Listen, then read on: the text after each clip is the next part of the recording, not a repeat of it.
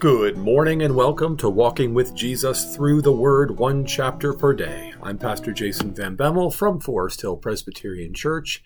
It's our 749th day in the Word of God, and we are here in Daniel chapter 7.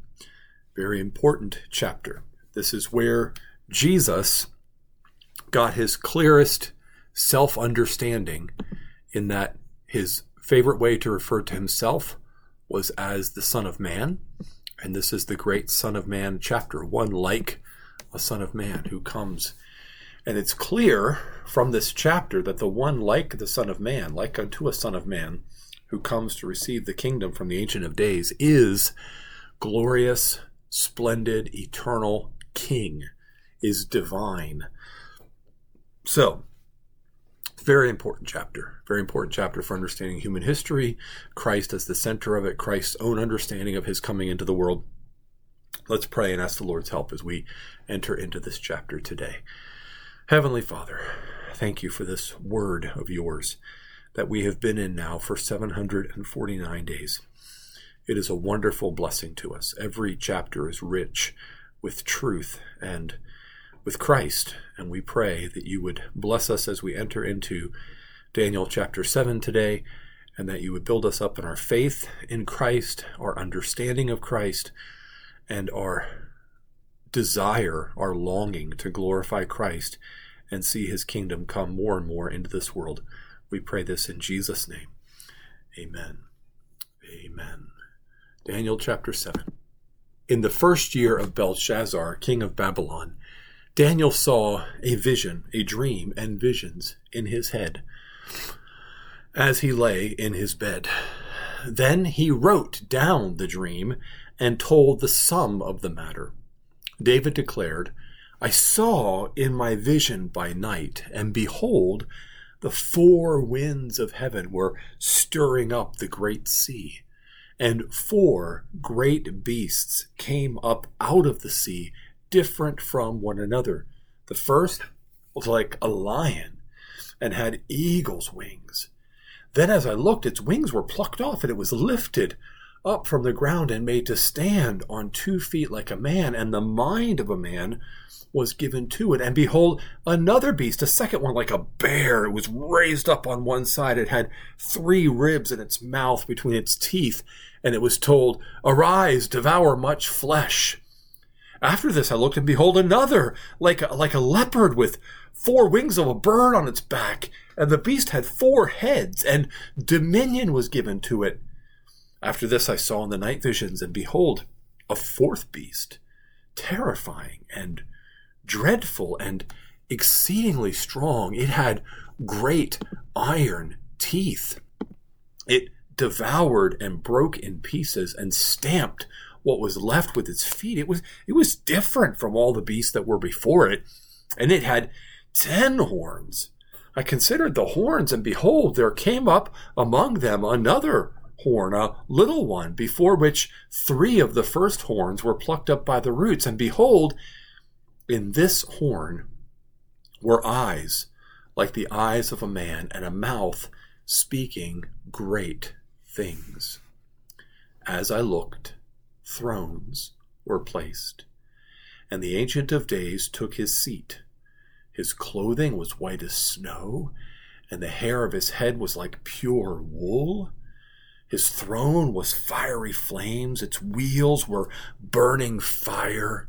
A stream of fire issued and came out from before him. A thousand thousands served him, and ten thousand times ten thousand stood before him. The court sat in judgment, and the books were opened. I looked then, because of the sound of the great words that the horn was speaking, and as I looked, the beast was killed and its body destroyed and given over to be burned with fire. As for the rest of the beasts, their dominion was taken away, but their lives were prolonged for a season and a time. I saw in the night visions, and behold, with the clouds of heaven, there came one like a son of man And he came to the Ancient of Days and was presented before him, and to him was given dominion and glory and a kingdom that all peoples, nations, and languages should serve him. His dominion is an everlasting dominion which shall not pass away, and his kingdom one that shall not be destroyed. As for me, Daniel, my spirit within me was anxious, and the visions of my head alarmed me. I approached one of those who stood there, and I asked him the truth concerning all this. So he told me, and made known to me the interpretation of the things. These four great beasts are four kings who shall arise out of the earth. But the saints of the Most High shall receive the kingdom and possess the kingdom forever, forever, and ever. then I desired to know the truth about the fourth beast, which was different from all the rest, exceedingly terrifying with its teeth of iron and claws of bronze, which devoured and broke in pieces and stamped what was left with its feet, and about the ten horns that were on its head, and the other horn that came up, and before which three of them fell, the horn that had great eyes and a mouth that spoke great things, and that seemed greater than its companions. As I looked, this horn made war with the saints and prevailed over them until the Ancient of Days came and judgment was given for the saints of the Most. And the time came when the saints possessed the kingdom. Then he said, As for the fourth beast, there shall be a fourth kingdom on earth, which shall be different from all the kingdoms, and it shall devour the whole earth, and trample it down, and break it to pieces. As for the ten horns, out of this kingdom ten kings shall arise, and another shall arise after them. He shall be different from the former ones, and shall put down three kings.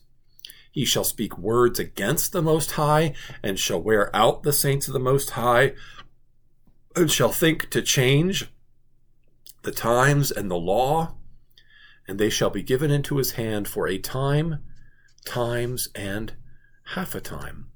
But the court shall sit in judgment, and his dominion shall be taken away, to be consumed and destroyed to the end. And the kingdom, and the dominion, and the greatness of the kingdoms under the whole heaven shall be given to the people of the saints of the Most High. His kingdom shall be an everlasting kingdom and all dominions shall serve and obey him. Here is the end of the matter. As for me, Daniel, my thoughts greatly alarmed me, and my color changed, but I kept the matter in my heart. That is Daniel chapter 7. I'm still struggling with some chest congestion. I've been fighting a virus basically since I got back from Uganda, so apologize if my voice gets a bit odd. So, this wonderful chapter, it is stunning, it is uh, beautiful, powerful, and yet it is also just kind of confusing, isn't it? Kind of confusing to try to figure out exactly what is happening here.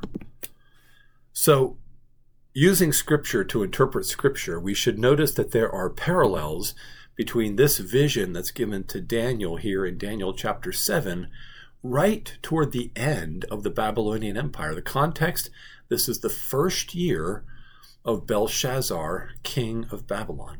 So this is the last ruler of Babylon. We know that from chapter 5. We know it's he's not going to reign that long. And so it's coming to the end of the pinnacle of the Babylonian Empire, and they're going to be taken over by the Medes and the Persians. And there's four kingdoms here, right? There's the lion with the wings, there's the bear, there's the um, the the jaguar, and then there's the um, the beast, right? The sort of indescribable, unlike the others, beast. Well, Remember back in Daniel chapter 2 when Nebuchadnezzar, king of Babylon, had a vision of four kingdoms in form of a statue head of gold, chest of silver, waist of bronze, legs of iron, feet of iron mixed with clay. You have a increasing strength and power of these empires, but also increasing division.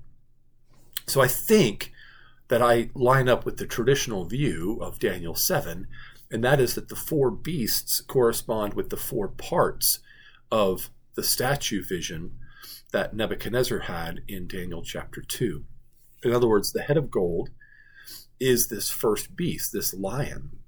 And we know that Nebuchadnezzar himself was given the mind of a man. He was made less beastly because he was humbled and he acknowledged God Most High. And so his his he's that first ruler. He's he's the representative. He says there's four kings, but each one of these Israeli kingdoms represented by sort of their founding king. And then the second one, the the bear, right? This is um, this is Persia. Persia, sometimes associated with a bear. Um, it has three ribs in its mouth between its teeth, right? And that could be understanding of the Assyrians and the Babylonians, right? And maybe even Israel or maybe the Egyptians, probably the Assyrians, the Babylonians, and the Egyptians are the three ribs that are in its side that are sorry that are in its mouth between its teeth. Sorry. Um, and then you have this leopard. What do we know about leopards? Well, they're extremely fast. And this is the Greek Empire because Alexander the Great, who was the founder of the Greek Empire, he conquered the entire known world faster than anyone ever had in human history. He, in just a few years, took over the entire world. He was 30 years old when he was the ruler of the entire world, and then he died. And when he died, his kingdom, he didn't have a son and an heir who was ready because he died very young. And so his kingdom was divided into four kingdoms that were headed by each each by four different generals under his command. And so that is that four-headed leopard. So far pretty clear. And that means that the last beast that's different from all the others that has 10 horns, this is the Roman Empire. Now, what does it mean 10 horns and 10 kings and another horn, a little one? You know, I'm not sure. I don't know exactly what that means. Um, the numbers 3 and 10 are very symbolic in apocalyptic literature. This is a, a vision of spiritual realities that are given in symbolic form. And so there are 10 kings that seems like to be, um, in other words, not just one. The Roman Empire is one that, although Octavian becomes Caesar Augustus and becomes the first empire of Rome. Before him, you had Julius Caesar, but before that, the Rome was already an empire. So rather than just one figure like a Nebuchadnezzar or an Alexander or Cyrus the Great, rather than one figure who is like the champion who establishes the empire, you have these 10 horns. It means a whole series of rulers. But then you do have um, some who are very powerful and arrogant. And I could think of Octavian, who comes, he's part of a triumvirate when he comes to power, but then he ends up overthrowing the other rulers and taking power for himself and boasting great things about himself, taking the title of Augustus, the Great One, right?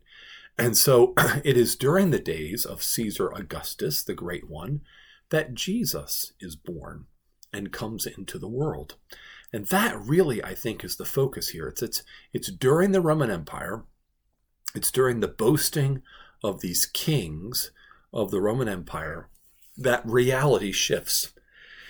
Just like the statue that Nebuchadnezzar dreamed about when it was in the final stages of the Roman Empire, when it's iron mixed with clay, there's strength, but there's also division, there's brittleness, because whenever you put one guy in charge, sometimes that guy is Nero, who's kind of a nutcase and who's very unstable. Sometimes it's Caligula, who is even worse, right? Or sometimes you have what's considered to be a good king, but it's very unstable because it's all it's this huge, massive empire with lots and lots of power, but is very unstable at the core of its power. So you have these competing horns um, symbolized there. But during, in Nebuchadnezzar's dream, it was during the Roman Empire that a rock not cut out by any human hand struck the statue and became a mountain that filled the whole earth. Here it is during the days of the Roman Empire that God finally says, It's time. It's time for me to intervene in human history in a decisive way. And the Ancient of Days comes. This is God Almighty, God Himself on His throne. His clothing white as snow, which is radiant purity. His hair is pure wool, which in, uh, infinite wisdom. Uh, his throne was fiery flames. Its wheels were burning fire. This is like Ezekiel's vision of of a throned, uh, a chariot throne, a throne that's riding on a chariot with wheel within a wheel. And so here is God. Here is God with a thousand thousands serving him, 10,000 times 10,000 standing before him. And he's coming to judge all of these earthly kings the Nebuchadnezzars, the Belshazzars, the Alexanders, the Cyruses, the Augustuses. They're all left wanting. None of them is going to be the king, right? In Isaiah, we had language about Cyrus that Cyrus was a Messiah.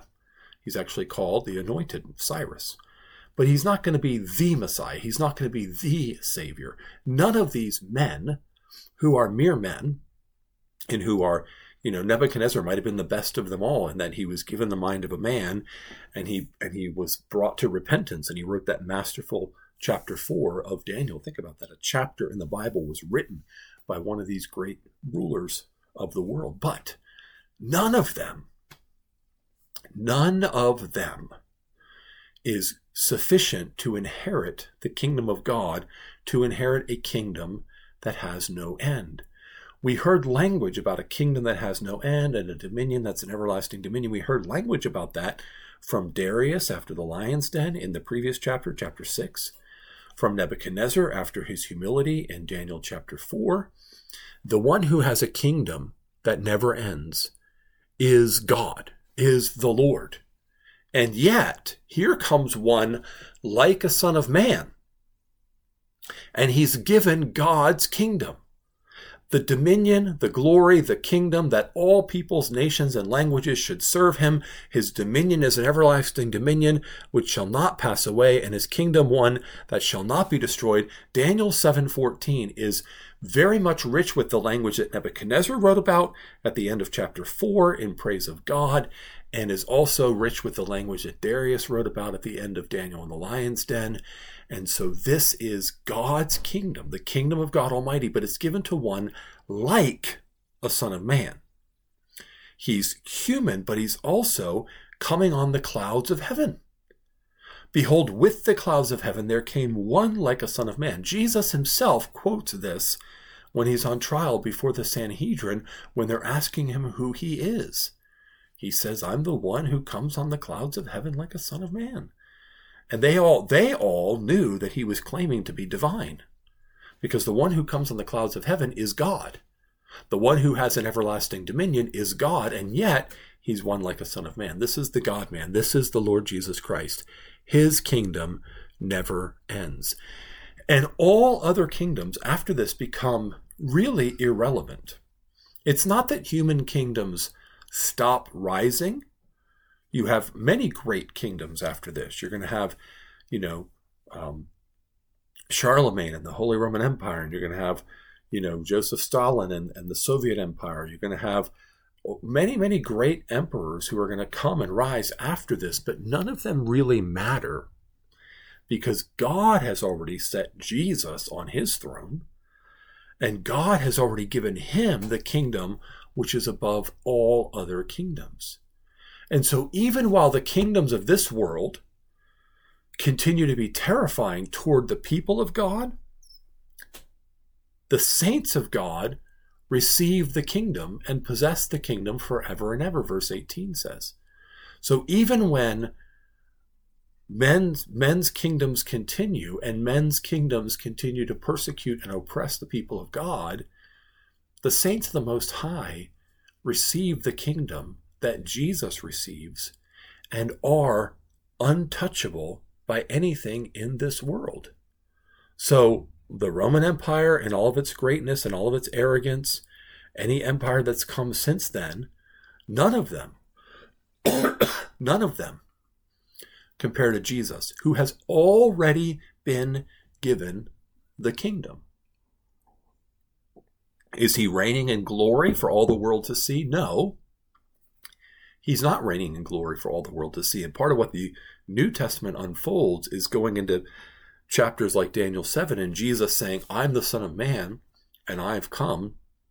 I'm the one who comes on the clouds of glory. I have a dominion that shall never pass away. Remember the great commission that Jesus gave his disciples after the resurrection, Matthew 28? He says, All authority in heaven and on earth has been given to me. Go therefore and make disciples of all nations. That is Jesus saying, I've already been given the authority. All authority in heaven and on earth means there is no authority that is not under his authority. He sits and reigns now as King of Kings and Lord of Lords. Now, his reign is not openly recognized, but we have authority to proclaim the gospel. We have authority to stand against the powers of darkness of this world. We have authority to proclaim freedom in Jesus' name to people who are in bondage because his kingdom is an everlasting kingdom and all dominions shall serve and obey him. So we have a gospel confidence because our king has the kingdom and reigns.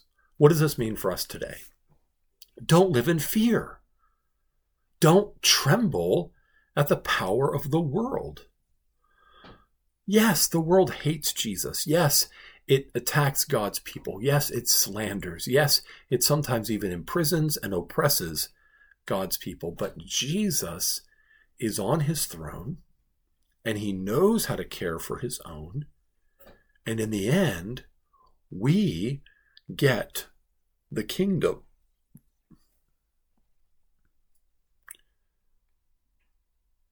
They um, take a quick look at verse 25.